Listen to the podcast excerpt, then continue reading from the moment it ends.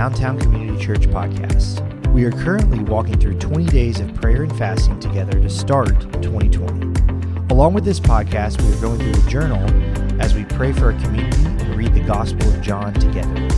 You can grab a booklet on Sunday or find a digital copy at downtowncommunitychurch.com or on the DCC Tally app. We hope you enjoyed today's devotional. What up, church fam? This is Christian, and I'm the creative director here at Downtown Community Church. Um, I'm going to keep it pretty short and sweet. Uh, I will be sharing a verse with you um, that has helped me in my time of prayer and fasting. It's a verse that I learned uh, in the discipleship group. It was one of our memory verses, um, probably the only memory verse that I got correct on our memory verse test, uh, mainly because I got it tattooed on my hand. Um, but it has been one that has been an awesome reminder um, ever since I first learned it. And so this verse is Isaiah 26 3 says, You keep him in perfect peace whose mind is stayed on you because he trusts in you. Uh, and I think this is so important because I feel like we so often are searching for peace um, in such a uh, society where we're constantly busy and looking for the next thing to do, and our lives are just filled with all sorts of distractions because we have so much power at the tip of our fingers with um, our smartphones and having social media and just being in constant contact with people.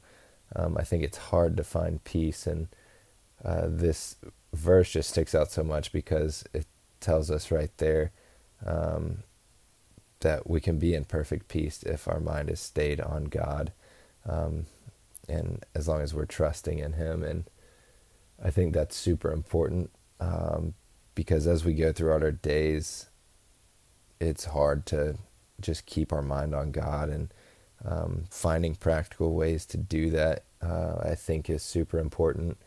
Um, some of my favorite things to do are wake up in the morning and immediately uh, turn on worship music just to um, have in the background of my morning and uh, I start singing along with it and it often ends up getting stuck in my head and a song will just end up being on repeat in my head all day. And that I think is super helpful and powerful because I just end up repeating to myself those lyrics over and over again throughout the day.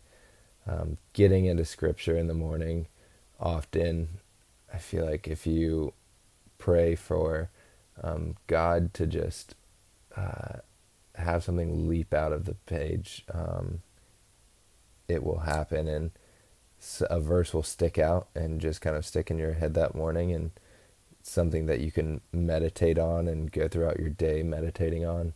Um, also doing things like just the the prayer tags in the lobby. Um, I think is such a helpful reminder to stop and pray sometimes.